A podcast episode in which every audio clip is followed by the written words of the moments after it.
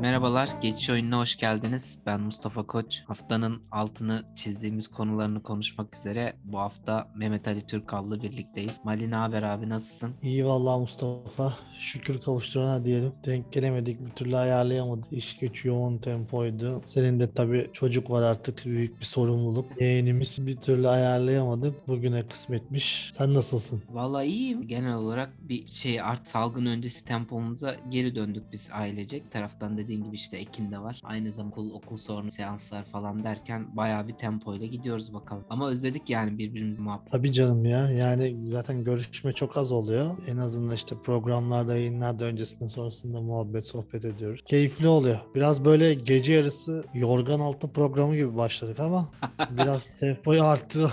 Birazdan uykuya, do- uykuya doğru gidiyoruz. şiir okumaya başlarız karşılıklı. Yorgan altı diyorum. Yastık altı mıydı? Programın şeyini unuttum. Tabii çok eski dönemlerde olduğu için eski Türkiye şey söylemleri oluyor ya yani. Yani- o dönemlere ait programlar. Yorgan altıdır ya. Yastık altı başka bir şey muhabbet. Allah Mustafa şu an her şey olabilir. Yorgan, yastık.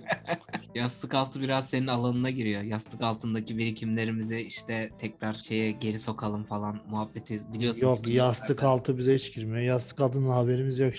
Onlar dolaşıma girdiğinde gerçi sizin alana giriyor. Tabii onlar artık bizim içeri çekmemiz lazım. Nasıl ya işler? Senin şimdi tabii son dönemdeki bu hareketlilik de sizin işlerdeki yoğunluğu da arttırıyor habire. Durumlar fena galiba. Bizim işte yoğun oluyor her zaman ya. Döviz piyasası hareketli, altın hareketli, petrol hareketli, hisse senetleri hareketli. Yani aslında 7-24 hareketli bizim piyasalar. Takipteyiz. Tabii dediğin gibi bu kurun aşırı hareketlendiği dönemlerde daha da e, ekstra işler olabiliyor ama biz hep genelde yoğun tempo, biraz İstanbul'a benzer bir iş tempomuz var bizim. Kaos hakim. O yüzden ben İstanbul'daki yaşamı da seviyorum, işimi de seviyorum. Bu tempoyla gidip geliyoruz. Çok şikayetçi değilim aslında ben. Yani belki dışarıdan böyle çok ekstra yoğun bir tempoymuş gibi gözüküyor. Böyle yorucu gözüküyor. Evet yorucu ama ben memnunum. Yani daha sakin bir işte muhtemelen çalışamam diye düşünüyorum. İşte ben de aynen bu düşüncedeyim. Yani çok bu muhabbeti yapıyoruz etrafımdaki insanlarla da. Özellikle İstanbul'da olmayan arkadaşlarla. Geçenlerde hatta Barış'la da yaptık. Ben seviyorum ya buradaki bu kaosu, bu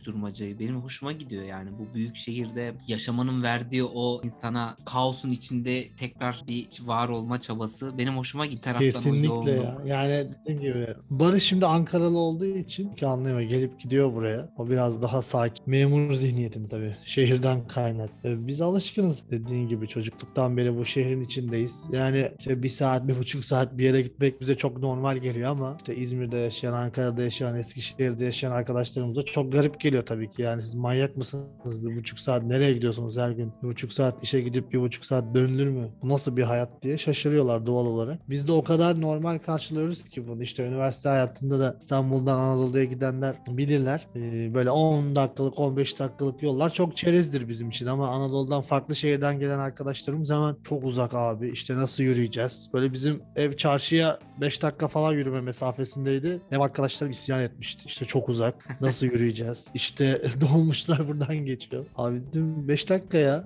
Hani onların anlayamaması normal o yüzden bize ne kadar normal geliyorsa onlara da o kadar anormal geliyor. Ama günün sonunda aynı yere varıyoruz. Biz bunu seviyoruz. Yani mecbur kaldığımız için değil gerçekten seviyoruz. Evet abi. Yani tatile gittiğinizde huzur aradığımızda da bunu fark ediyoruz. Ya aslında bir taraftan dediğin gibi bellilik manyak mısın sen diyen için haksız diyemezsin. Ama şehir o kadar güzel ki buna ya da işte şehri gerçekten çok seven insanlar için bu bir müddet sonra yorucu da olsa zor ya da kötü gelmiyor. Yani benim için de öyle. Bak sen de öyle. Bunu daha önce hiç konuşmamıştık gerçi birbirimizle ama senin de böyle düşündüğünü bilmiyordum. Hatta Ee, şöyle Aslı tam tersini düşünüyordu işte daha sakin bir yere gideriz yaşarız vesaire. İşte son dönemlerde tatile gittiğimizde böyle kalabalık yerlerden çok daha sakin yerlere gidiyoruz. Oralara gittiğimizde artık sıkılmaya başladı ve evet gerçekten ben de İstanbul'u çok seviyormuşum. Bu böyle yerlerde yaşayamazmışım demeye başladı. Yani insan bir, bir hareket arıyor. Özellikle biz buna alıştıktan sonra da o tarz sakin sessiz yerlerde yapamıyoruz. Tabii bu sadece bizim için geçerli. Bunu yapabilen çok sayıda insan da var. Büyük şehirden ayrılıp daha küçük, daha minimal şekilde yaşayan, hayatını bu şekilde devam ettiren de bir sürü insan var ama biz o insanlardan değil. Şimdi dün sen maçtaydın. Şimdi bir taraftan da böyle bir gerçek var yani İstanbul'da. Tuttuğun takım burada. E, bir taraftan seviyorsun futbolu da ve işte gitmek istediğinde bu başka bir şehirde olup dahil olmak istemek çok zor bir şey artık günün şartlarında. Aynı şehirde olduğun zaman bile bazen işte bunun maddi bir tarafı var. Deminden bahsediyoruz. Hayat temposu bile insanı zorluyor bazen yoruyor. Burada olmak bir taraftan da buna yakın olmak da demek oluyor. Nasıldı senin için dün akşam? Yani dün akşam tabii ki sonuç galibiyet olunca güzeldi. Hani sonuçtan başlayalım. Öncesinde son dönemde yani Beşiktaş'ın biraz düşen bir oyunu var. Yani aslında maçlar hep iyi başlıyor. Futbol olarak konuşursak Sporting maçıydı, Dortmund maçıydı, Galatasaray maçıydı yine aynı tempoyla başladı ama sonrasında takımda bir şekilde düşmeler ve gerilemeler oluyor. Yani Şampiyonlar Ligi'nde daha normal tabii. Hani ligdeki oyunu oynamaya çalışıyor çünkü Beşiktaş Avrupa'ya uygun bir yapıyla sahaya çıkmıyor. Ben her her kendi oyunumu oynayayım düşüncesiyle sahaya çıkıyor. Tabii bu ilk 15-20 dakika rakibi biraz baskı altına alabiliyor ama sonrasında yavaş yavaş artık kırılmaya başlayınca çok rahat pozisyonlar vermeye başlıyor ve Avrupa'da çok işe yaramıyor bu oyun. Ajax maçında mecburiyetten farklı bir oyun oynadı. Orada da maç 2-0 bitti. İyi ki de öyle oynamışız diyoruz. Hani Ajax'ın bir de son durumdaki formuna bakınca işte PSV'ye 5 atıyorlar, Sporting'e deplasmanda 5 atıyorlar, Dortmund'a 6-7 atabilirlerdi. Böyle değişik enteresan bir takım oldu Ajax. Oradan da 2-0'la iyi çıkmışız. İyi ki beklemişiz diyelim. Ee, o yüzden Beşiktaş biraz böyle sallantıdaydı. O güveni bana tam olarak veremiyordu. Evet Galatasaray maçında da böyle oynadı. Üstün oynadı. Ama yine o geçen seneki oyun yok. Eksiklikler var. Yani orta sahada işte Pjanic'le Teixeira evet yaratıcılık anlamında çok daha iyiler ama Beşiktaş'ın genel oyun bütünlüğünde bence e, sorun teşkil ediyorlar diye düşünüyorum. Özellikle savunma tarafında Josef'e çok yük biniyor ve bu da ciddi eksiklikler getiriyor oyun devamlılığı açısından. Sen ne düşünüyorsun? Nasıl buluyorsun Beşiktaş'ı bu sene? Valla bence son iki maçta benim gördüğüm Alex hiç olmadı ya. Geçen seneki Atiba olsa şu anda şu orta sahada şu an oynamak istediğimiz oyunu çok daha rahat oynayabileceğimizi düşünüyorum Atiba ile birlikte. Ama Atiba da bu sene hiç oyunun içine giremedi. Yani oynadığı maçlarda da kötü oynadı açıkçası. Diyorum ya geçen seneki Atiba olsa şu anda bu kadronun içerisinde bence çok daha iyi bir Beşiktaş olacak. Atiba hala Kanada'ya gidiyor milli takım abi gitme ya. Yani ya artık bu kaç yaş... aynen bu yaştan sonra bu, bu kadar yükü kaldır kaldıramıyor demek ki. Artık kaldıramadığı noktaya geldi demek ki. Oynadığında da gördük zaten artık bunu başaramadığını. Bence Alex olmadı. Bu oyuna en azından önde Alex ile birlikte olmuyor gibi görüyorum ben. Çünkü birincisi fiziki olarak bir kere daha hala daha çok yetersiz. Ya Galatasaray maçında artık hani tamam pozisyona giriyor. Evet çok iyi yerlerde topla buluşuyor ama bu şey, arada Galatasaray maçında zaten sahada yoktu. Yani kırmızı kartla da atılabilirdi ki atılmasını gerektiren çok sayıda hareketi var. Yani bu şekilde yerlerden çok zarar verecektir takıma diye yani, düşünüyorum. Şu anki görüntüsü itibariyle. Bir tane pozisyon var böyle aldı gitti gitti gitti. Yani o kadar artık ceza sahası tam öncüne kadar 4 tane Galatasaraylı var önünde. Yani o zaman kadar bütün pas opsiyonlarını değerlendirmemiş. Kendisini şeyin üzerine bıraktı. Kerem'i Kerem'e dirseğiyle vurdu pozisyon diyorsun. Yok yok onu değil. Kerem'e vurduğu pozisyon değil. Direkt kendini bıraktı artık yani adamın üstüne. Yani orada artık hani faal verirse hakem onun için şey olacak. Hani tabii ki faal de değil yani. Çünkü artık yapacak hiçbir şey de kalmadı. Topu da ezdi. En son kendisini defans oyuncusunun üstüne bıraktı. Yani çoğu 3 topudan 2 tanesinde kendi kendini yere bıraktı falan filan saçma sapan. Bir tane vardı işte soldan içeri doğru girdi. Onda da çok kötü vurdu yandan. Yani o olmuyor. Bir de Onda şey, da geri çevirebilir yani falan. Yani düşünsene fizik olarak iyi bir Alex o topu o şekilde Allah ne verdiyse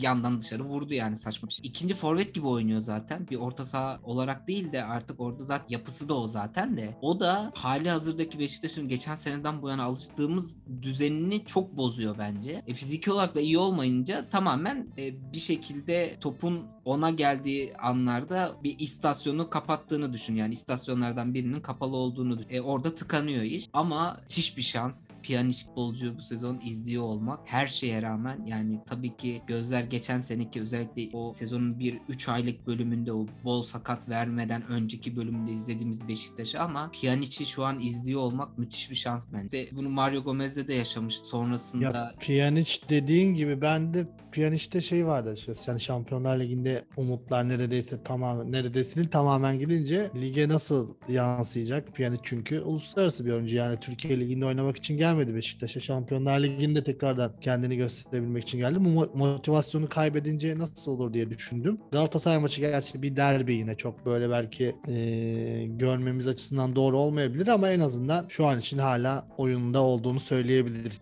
Ama ben yani e, oynuyorum diyor.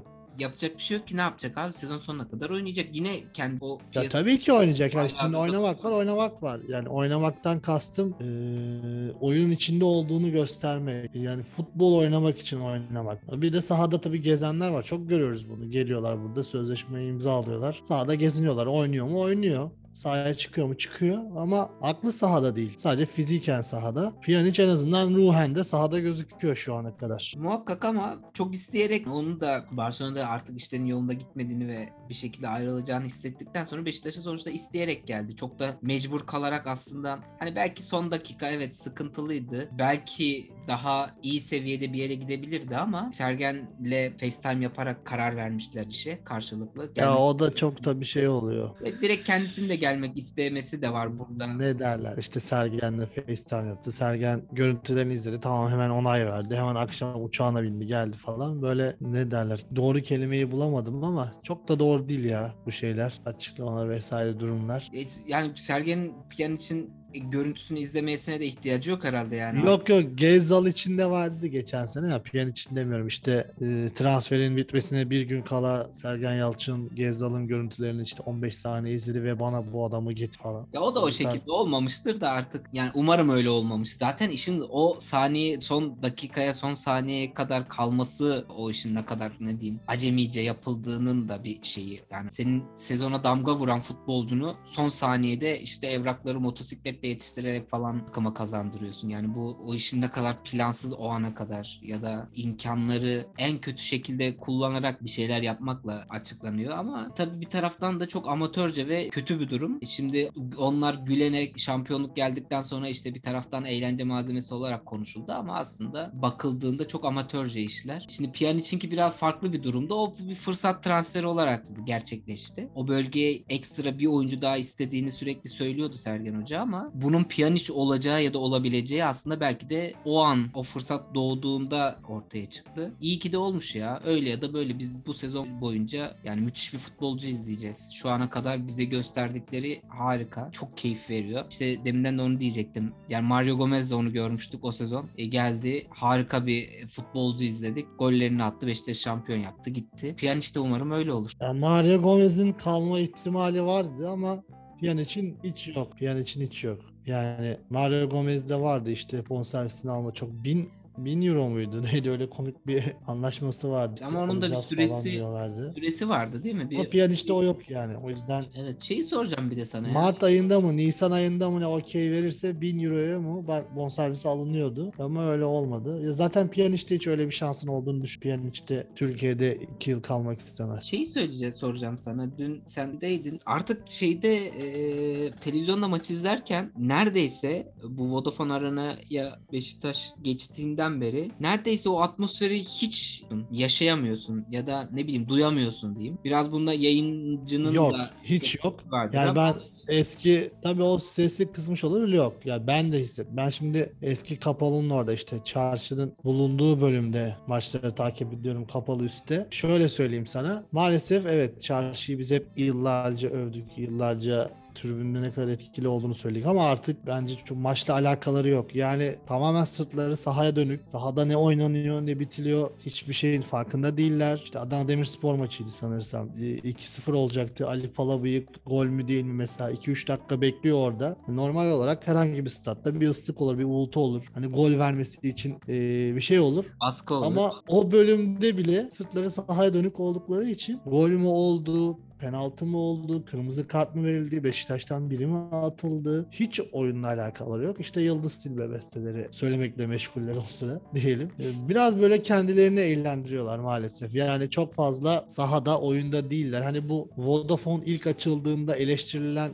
ıslıkçı taraftar tanımı vardı ya tırnak içinde. Hı hı. Aslında gerçek futbol taraftarı, futbol izleyicisi bu ıslıkçı diye eleştirilen, hor görülen taraftar diye düşünüyorum. Çünkü gerçekten o zaman müthiş bir atmosfer vardı. İşte basketbol seyircisi nasıl oyun içinde oluyor hep bahsedilir. Basketbol seyircisi basketbolu biliyor, yerinde tepkileri veriyor diye. Futbolda bunu hep görmeyiz. İşte o dönem biz görmeye başlamıştık. Şimdi tekrar bu eski İnönü'ndeki arabesk kimliğe doğru bürünüyor türbün. Benim gözlemlediğim. Yani Beşiktaş maç kaybetsin, kimse gelmesin. Biz orada şarkı söyleyelim, eğlenelim. Bu tarz bir düşünce yapısı var. Galatasaray'ın golünden işte Beşiktaş'ın golüne kadar o ne kadar? 4 dakika mı vardı arada? 5 dakika mı? Yani o 5 dakika var, 5 dakika var. O sürede neredeyse e, çıt çıkmadı tribünlerden ki aslında birazcık daha e, oyun da düştü Beşiktaş'ın çok acayip düştü Ama yani. o- yani o tribün Ee, normal ya çünkü bu artık kaçıncı maç içeride. Her seferinde Beşiktaş maça iyi başlıyor. Ha gol attı, atacak. Hadi şimdi derken tak rakip ilk geldiğinde golü yiyor. Yani normal. Ya düşüyorsun bir şekilde. Muhakkak- İyi olsan da düşüyorsun. Ben çok şaşırdım ya. Bir, bir ara yani acaba dedim gerçekten şey mi hani bir ses falan kısılma muhabbeti falan mı oldu diye böyle bir düşündüm. Sonra işte gol olunca birden tribünün o ses birden yükselince dedim ki evet yani tekrar bir uyuma durumu var yani. Ben o demin bahsettiğin ilk açıldığı dönem işte Lyon maçını hatırlıyorum. Sen Lyon maçında var mıydın bilmiyorum ama Vardım vardım stat'taydım. Benim hatırladığım en gürültülü maçtır mesela. Yani Türkiye'de izlediğim Hepsi öyleydi yani En o dönem gürültülü dediğim- maçtı. herkes sahanın içindeydi. İşte Leipzig maçı, Werner'in açıklamaları zaten çok bilin. Şampiyonlar Ligi maçları dediğin gibi Lyon, Lyon maçında ben tribünü hatırlamıyorum. Lacazette'i izlemekle meşgul.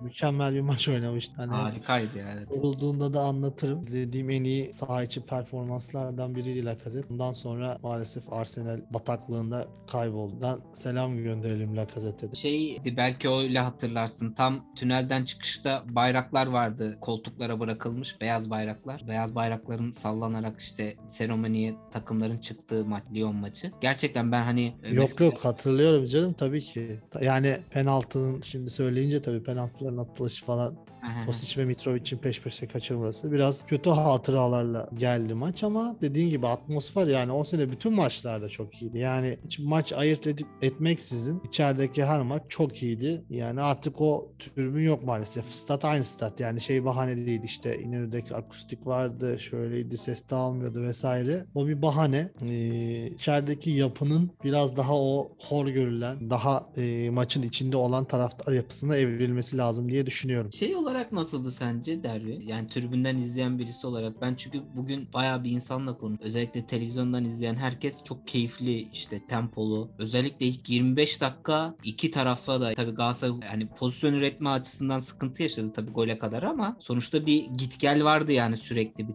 topun sürekli bir orada bir burada ol- olma durumu. Bayağı keyifli gibiydi ama sence nasıldı derbi olarak? Yani ben öyle çok fazla tempolu, güzel, keyifli bir oyun olduğunu düşünmüyorum. Beşiktaş evet yine klasik başlangıcını yaptı dediğim gibi o Dortmund maçı, Sporting maçında gördüğümüz başlangıcını yaptı. Galatasaray da bu sene biraz tırnak içinde bu Anadolu takımı görüntüsünde. Yani işte Konya Spor maçında da içeride kazandı ama ikinci 45 dakika neredeyse mahkum oynadı. İşte Lokomotiv Moskova deplasmanında geride bekledi. Akılcı oyun olarak tabii nitelendiriyoruz bunu. Avrupa'da daha mantıklı ama Türkiye Ligi'nde tabii Galatasaray büyük takım olduğu için bu oyun e, çok tutmuyor. Zaten ligde zorlanıyor. Avrupa'da daha rahat kazanıyor maçları. Galatasaray'ın oyun yapısı buna evrildi biraz. İşte genç takım olması vesaire durumundan bahsediyoruz. Orta sahada açıkçası ben Galatasaray'ın Beşiktaş'a üstünlük kuracağını düşünüyordum. Tempo olarak işte Berkan, Taylan, Çikaldağ üçlüsüyle oynadı. Beşiktaş'ta Teixeira ve Pjanic defansif olarak zaten hiç yoklar. Hani yediğimiz golde de Galatasaray bir kere geldi. E, Çikaldağ şutu vururken Pjanic'in ve Teixeira'nın nerede olduğuna baktığımızda anlarız. Yani ikisi de 5 metre uzağındalar. Yanında ve çevresinde değiller. Açıkta oynayan Larin koşup yetişmeye çalışıyordu Çikaldoğa'ya şut esnasında. Oradan golü yedik yani. Bir kere geldiler golü yedik ama aslında Galatasaray biraz daha gelebilseydi Beşiktaş'ı çok daha zorlayabilirdi. Bence o açıdan Galatasaray için kötü bir maç oldu. Yani Beşiktaş'a karşı daha fazla pozisyon bulması lazımdı Galatasaray'ın. Bence oradaki etken tamamen Pjanic.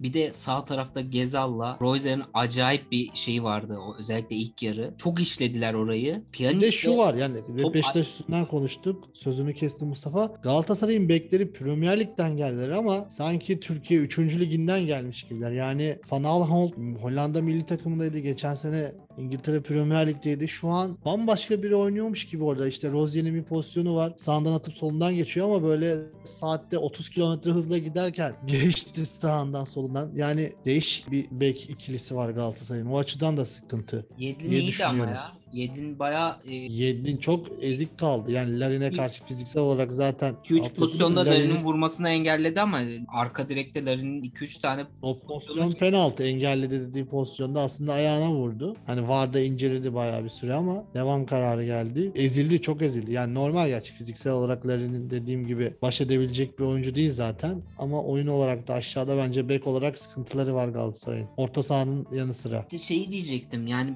Pjanic'in de art şöyle bir işte artısı var. Oyunu öyle bir yönlendiriyor ki top kendisine gelmeden zaten kafasında sürekli bir planı var. Gelmeden Tabii canım. daha nereye Zaten top gelmeden eğer planı yoksa sıkıntı yaşıyor genelde. Çok bekleyip verdiği paslarda hata yapma oranı çok yüksek oluyor. Önceden görüp attığı paslardaki isabet oranı çok daha yüksek. Hı hı. Ama bekleyip nereye atayım diye düşündüğü zaman çok hata yapıyor. Bir de çok fazla kendine güveni, güvendiği için ben bu topu her türlü geçirir, geçiririm diye düşünüyor ve o paslarda çok hata yapıyor. İşte o yüzden o sen dedin yani Galatasaray'ın orta sahasının daha Beşiktaş orta sahasına hükmedeceğini düşünüyorum diye. Bu artı Pjanic artısı ve Gezal'la Royzer'in de o tarafta çok iyi iş yapması birazcık engelledi sanki. Yani Ya tempo olarak düşünün. Çünkü birazcık da oyunun o Evet. tarafa yığılması Larin'i de çok rahatlattı. Arka tarafta sürekli bir şekilde pozisyona giriyor olması birazcık da oyunun o tarafa yığılıp onun daha orada rahat hareket etmesini sağladı sanki. Batshuayi ile Alex de o defansın o göbekte çok işleri or- oraları karıştırdı. Birazcık bu Larin'i rahatlattı sanki. Yani Larin fiziksel üstünlüğünü çok iyi kullandı. Zaten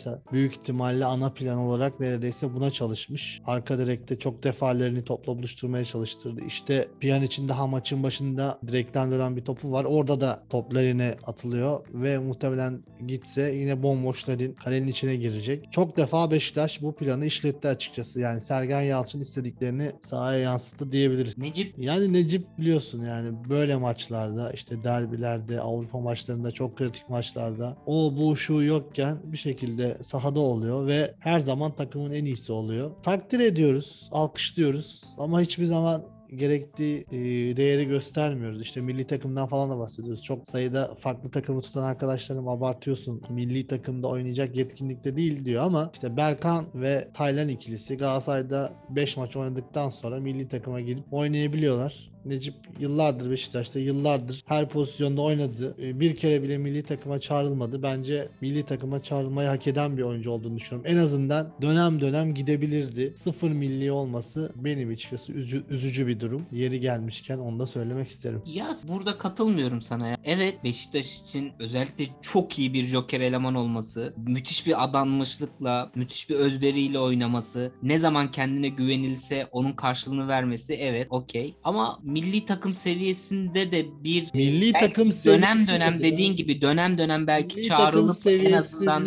onu mesela belirleyelim. Milli takım seviyesi. şöyle diyeyim. Taylan milli takım seviyesinde bir oyuncu mu sence şu anda? Geçen sene gösterdiği çıkışla tabii ki bence hak etti orada olmayı. Ama Ya da orada olması Berkan Kutlu mesela hangi çıkışı yaptı? Daha ligin kaç haftası oynandı? Şöyle düşün ama? Berkan'ın sadece bu sezonki performansıyla düşünme onu. Birincisi, ikincisi şu an Fatih Terim'in kullanmaya çalıştığı rol ve bir önceki sezonki kullanıldığı rolle değerlendirirsen eğer oradaki iki yönlülüğü de belki hani orada Tabii ki hayır burada ben elini rahatlatabilecek bir şey olabilir. Sadece şunu söylemek istiyorum. Yani dönem dönem belki tabii ki çağrılıp o milli takım havuzunda bir isim olarak kullanılabilirdi ama çok böyle Zaten takım seviyesinde futbolcu mu? değişmez Orası- oyuncusu olur. Her yerde oynar açısından demedim. Yani en azından çağrılmalı değil. Hiç bir dönem çağrılmadı çünkü. O kadar da e, aşağı seviyede bir oyuncu değil en azından. Onu söylemek. Yoksa değişmez oyuncusu olmalı. Her maçta sahada olmalı demiyorum tabii ki. Yani bunu Necip de zaten söylemez. Necip'e sorsak o da söylemez ama en azından dönem dönem bazı maçlarda ihtiyaç olduğunda milli takımda olmalıydı.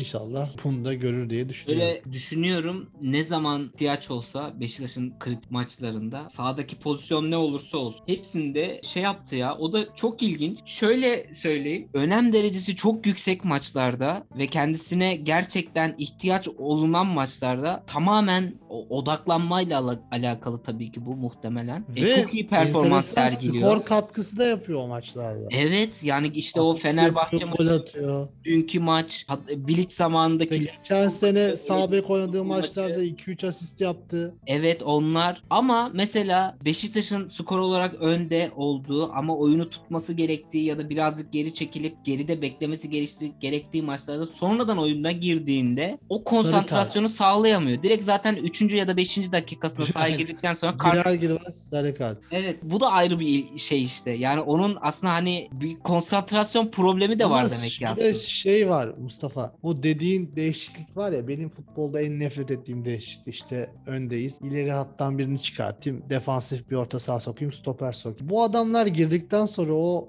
önde olan takım hiçbir zaman oyunu tutamıyor ki. Her seferinde rakibe veriyor. Yani %80 %90 oranında o değişiklikler işe yaramıyor aslında. Muhakkak ama bu adamın da görevi bu aslında. Bu görev addedilmiş yani bu adama. Sen Mesela Mehmet Topal bu, bunun için alındı bu sene. Bir iki kere girdi. Beşiktaş inanılmaz düştü. Şimdi sakatlıktan kurtulmuş. Muhtemelen yine önümüzdeki maçlarda göreceğiz. Yine benzer şeylerden bahsedeceğiz diye düşünüyorum. Muhakkak. Bir de bu işte bu ligin hastalıklarından bir tanesi de bu yani maalesef. Senin sabit olan oyununu skor ne olursa olsun aslında devam ettiriyor olman lazım. Belki tabii ki bir sonraki maçlar düşünülerek bunu biraz daha rolantiye ya da azlık tempoyu daha birazcık daha düşürerek devam ettiriyor olabilirsin ama bizde tamamen yaptığın iş iyi iş neyse onu tamamen bırakıp rakibe topu vererek birazcık geride bekleyerek aslında defolarını da ortaya çıkarmak. İşte Beşiktaş'ın en büyük sorunlarından bir tanesi rakibe topu verip geride bekleyerek oynamak. Şu an en önemli defolarından bir tanesi. Bunu beceremiyor, yapamıyor. Zaten e, en sorunlu hattı defans hattı. Ama işte sadece Beşiktaş'ta da değil ligin genelinde var bu sıkıntı yani bu sorun. Bunu bir türlü beceremediğimiz halde sürekli yapmaya çalışıyoruz. Asıl iyi olduğumuz plan üzerinden belki işte demin dediğim gibi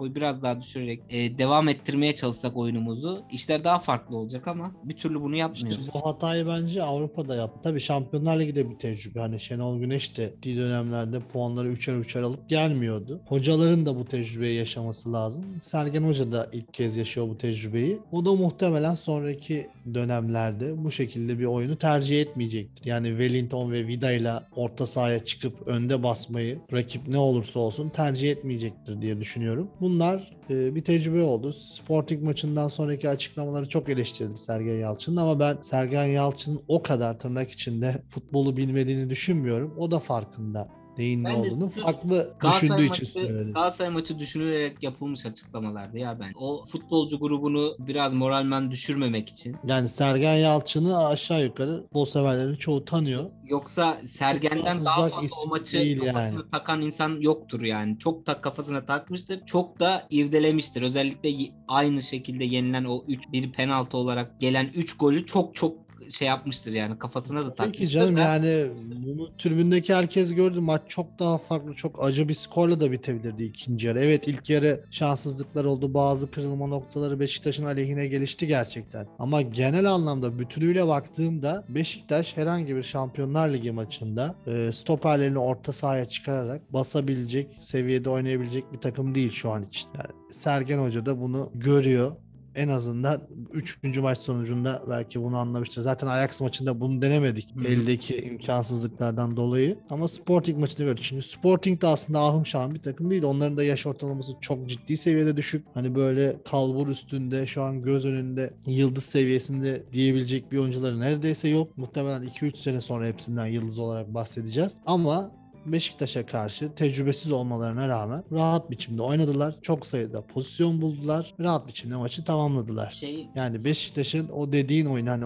biraz daha oyunu tutup biraz daha dengeli oynayabilmesi gerekiyor. Şu an için bunu hiçbir maçta göremedik. Ligde zaten bunu yapmıyor. Gerek de duymuyor. Ama Avrupa için kesinlikle şart. Hatta ligin ilerleyen dönemlerinde de çok fazla ihtiyacı olacak Beşiktaş'ın. Maçtan önce Fatih Terim'le Sergen Hoca bayağı uzun sohbet etmişler. Ee, sordular basın basın toplantısında ne konuştunuz o kadar diye. Fatih Hoca şey yapmış. Şampiyonlar Ligi maçlarıyla alakalı tavsiyelerde ne demiştir? Bu bunları söylemiştir o zaman o da muhakkak. Tabii tabii zaten bahsetmişti hani neden kötü sonuçlar alıyoruz diye. Ben de dinledim dediğin gibi. Hani Fatih Terim'in illaki tecrübeleri çok çok fazla. Avrupa'da da özellikle çok fazla en fazla maça çıkan Türk teknik direktör. Sergen Yalçın'a e, önemli tüyolar vermiş olabilir ki zaten Sergen Yalçın da e, bu dersleri aldı diye düşünüyorum. Bakalım ikinci Sporting maçında Beşiktaş nasıl bir anlayışla, nasıl bir taktikle sahada olacak. Tabii ki artık Şampiyonlar Ligi'nde gruplarda devam etme ihtimali tamamen ortadan kalktı. Matematiksel olarak kalkmasa da mantıken baktığımızda artık e, bir dönüş olmayacağı açık. Şey, Avrupa Ligi içinde zor. Yani Sporting'den 4 yedikten sonra ikili averajı alıp ya da puan olarak üste çıkmak çok zor. Muhtemelen grubu sonucu tamamlayacak Beşiktaş. İnşallah puan alır diyelim. Fır çekmeden tamamlar. En azından ilk puanlarımızı görmüş oluruz Şampiyonlar Ligi'nde bu sene için. Sergen Hoca şeyi istemediğini söyledi zaten. E, Avrupa Ligi'ne gitmeyi istemiyordu zaten. Ha, Avrupa Orası bizi yorar diyordu. Şeydi hani grupta üçüncü olarak Avrupa Ligi'ne katılmayı istemiyordu. Muhtemelen planları işte bir şekilde ilk iki içinde yer alıp bir tur daha devam etmekti sadece. Gruptan çıkıp. Ona yönelik bir hazırlıkları vardı ama o da dediğin gibi artık çok çok zor. Mümkün değil. Avrupa Ligi'ne de gitmek istemiyor ama bunun için de takımı frenleyecek değildir muhtemelen. Göreceğiz bakalım. 3 maç daha var. 3 maç daha Şampiyonlar Ligi'nde Beşiktaş'ın ya da e, kendi deyimiyle biz teknik heyet olarak kendimizi sınamak, test etmek istiyoruz Şampiyonlar Ligi'nde diyordu. Çünkü biz de ilk defa Şampiyonlar Ligi'nde mücadele ediyor olacağız. ilk 3 maç için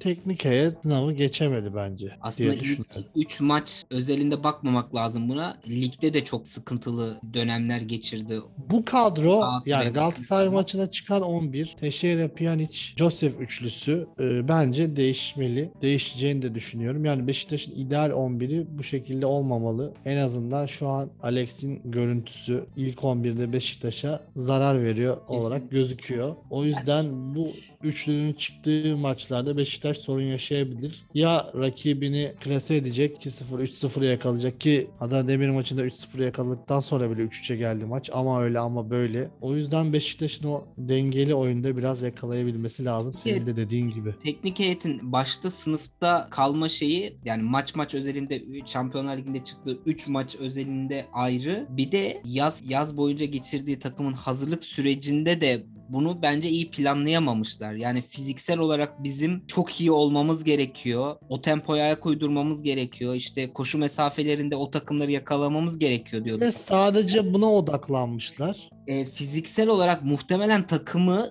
çok iyi hazırlayamadılar. Yani bir Dortmund maçı oynayıp bu kadar sakat vermek ki Dortmund maçından bir önceki maç ligde başladı bu kayıplar. Üstüne Dortmund maçında acayip tempolu bir maç oynadıktan sonra takım gitti ya. Ya bu kadar sakat bu şekilde vermek ki çoğu darbeye İşte dayalı. tamamen tempoya odaklanınca Evet yani bu hazırlığı da aslında ilk sınıfta kalma birazcık bu hazırlığı yapamamakla başlamış ki Stefano Moreno çok tecrübeli hani bu işi çok iyi bilen antrenörlerden de bir tanesi aslında ama genel olarak toplamda baktığında bunu çok başaramadılar. Bir taraftan o var. Bir taraftan da maç maçlığında da tabii taktiksel olarak da sıkıntılı olan durumlar var. Tabii ki bir taraftar olarak sen e, takımını izlerken Dortmund'a karşı işte ne bileyim Lizbon'a karşı önde müthiş baskıyla başlaması ilk 15-20 dakika o baskıyla işte devam ama etmesi heyecanlandırıyor ama Mustafa B planı yok yani. Heh, Evet o baskıyla başlıyor ama gol, o baskıyla golü bulsak bile sonrasında ne oynayacağımızı ben bilmiyorum. işte zaten Sonuç itibariyle 90 dakika bu oyunu devam ettiremeyeceğiz aşikar. zaten Böyle bir oyun oynayabilecek artık B yok. planının olması lazım. Çünkü sen artık ligde e, tek düze oyunların oynandığı bir platformda değilsin. Artık Şampiyonlar Ligi'nde bambaşka işlerin döndüğü yerdesin. Dortmund maçında 20 dakika Beşiktaş o baskıyı kurduktan sonra Dortmund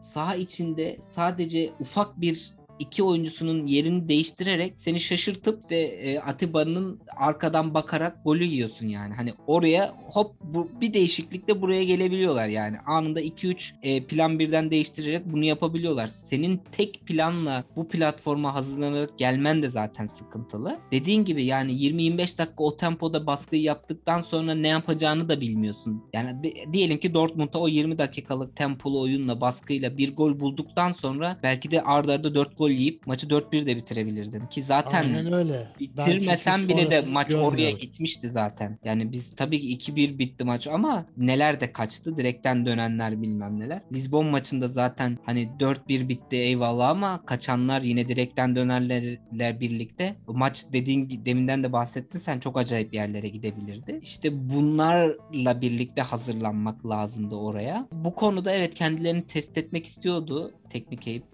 he- heyet olarak hep beraber ama birazcık daha oralara çok varmış. Onu da görmüş oldular. Umarım son 3 maç ilk 3 maçın tecrübesiyle birazcık daha işler farklılaşır. Yani Sergen Hoca ki ben Sergen Hoca evet müthiş işler başardı. Biz bir senedir burada podcast yaparken övdük. iyi yaptığı her şeyden bahsettik. Çok iyi işler yapıyor. Belki önü çok daha farklı yerlere doğru açık ve gidecektir. Ee, ama bir taraftan da bunlardan ders alarak kendisini geliştirmesi de gerekiyor. Tabii ki kesinlikle ben de ders aldığını düşünüyorum. Biraz Beşiktaş özel yayınına döndü tabii. Sen de birbirimizi bulunca Galatasaray'la arkadaşlık olmayınca tamamen Beşiktaş'a döndük. Artık dinleyenler de kusura bakmasın. Bu haftalık böyle oldu. Beşiktaş'la idare etsinler.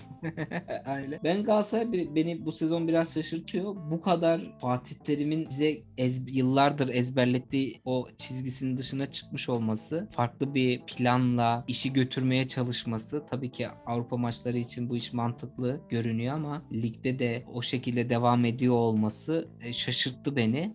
Yani Ligde Beşiktaş maçına gelene kadar kazandılar. Bir seri yaptılar ama çok da böyle üstüne oynayan, maçı alıp götüren bir Galatasaray yoktu. Dönem dönem şans faktörü de yanında oldu. Dönem dönem iyi oyunları da oldu ama genel anlamda baktığımızda Galatasaray şu an için tatmin edici bir oyun oynamıyor. Aslında şu an O Fatih Terim'in bir kenarda bırakırsak tabii. Şimdi Fatih Terim'in amaçladığı işte Moskova maçında o Kerem'in attığı goldeki o geçiş oyunu müthişti. Gol de çok güzel. E, tamamen bunun hayalini kurarak zaten şu an bu oyunu oynatıyor. E, işte zaten attıkları Beşiktaş maçında attıkları golde de o geçiş oyunu Oradaki o Beşiktaş'ın göbekte özellikle boş bıraktığı alanı yine Kerem'le gelip ortaya çıkartarak işte Alex'in attığı gol falan yani aslında bunu hayal ederek bu oyunu oynatıyor. Ama bir taraftan da tabii ki sadece bununla devam ettirmek herhalde sıkıntı yaratacak. Çünkü bu sene bir de Muslera da çok kötü. Yani belki de o 1-0'dan sonra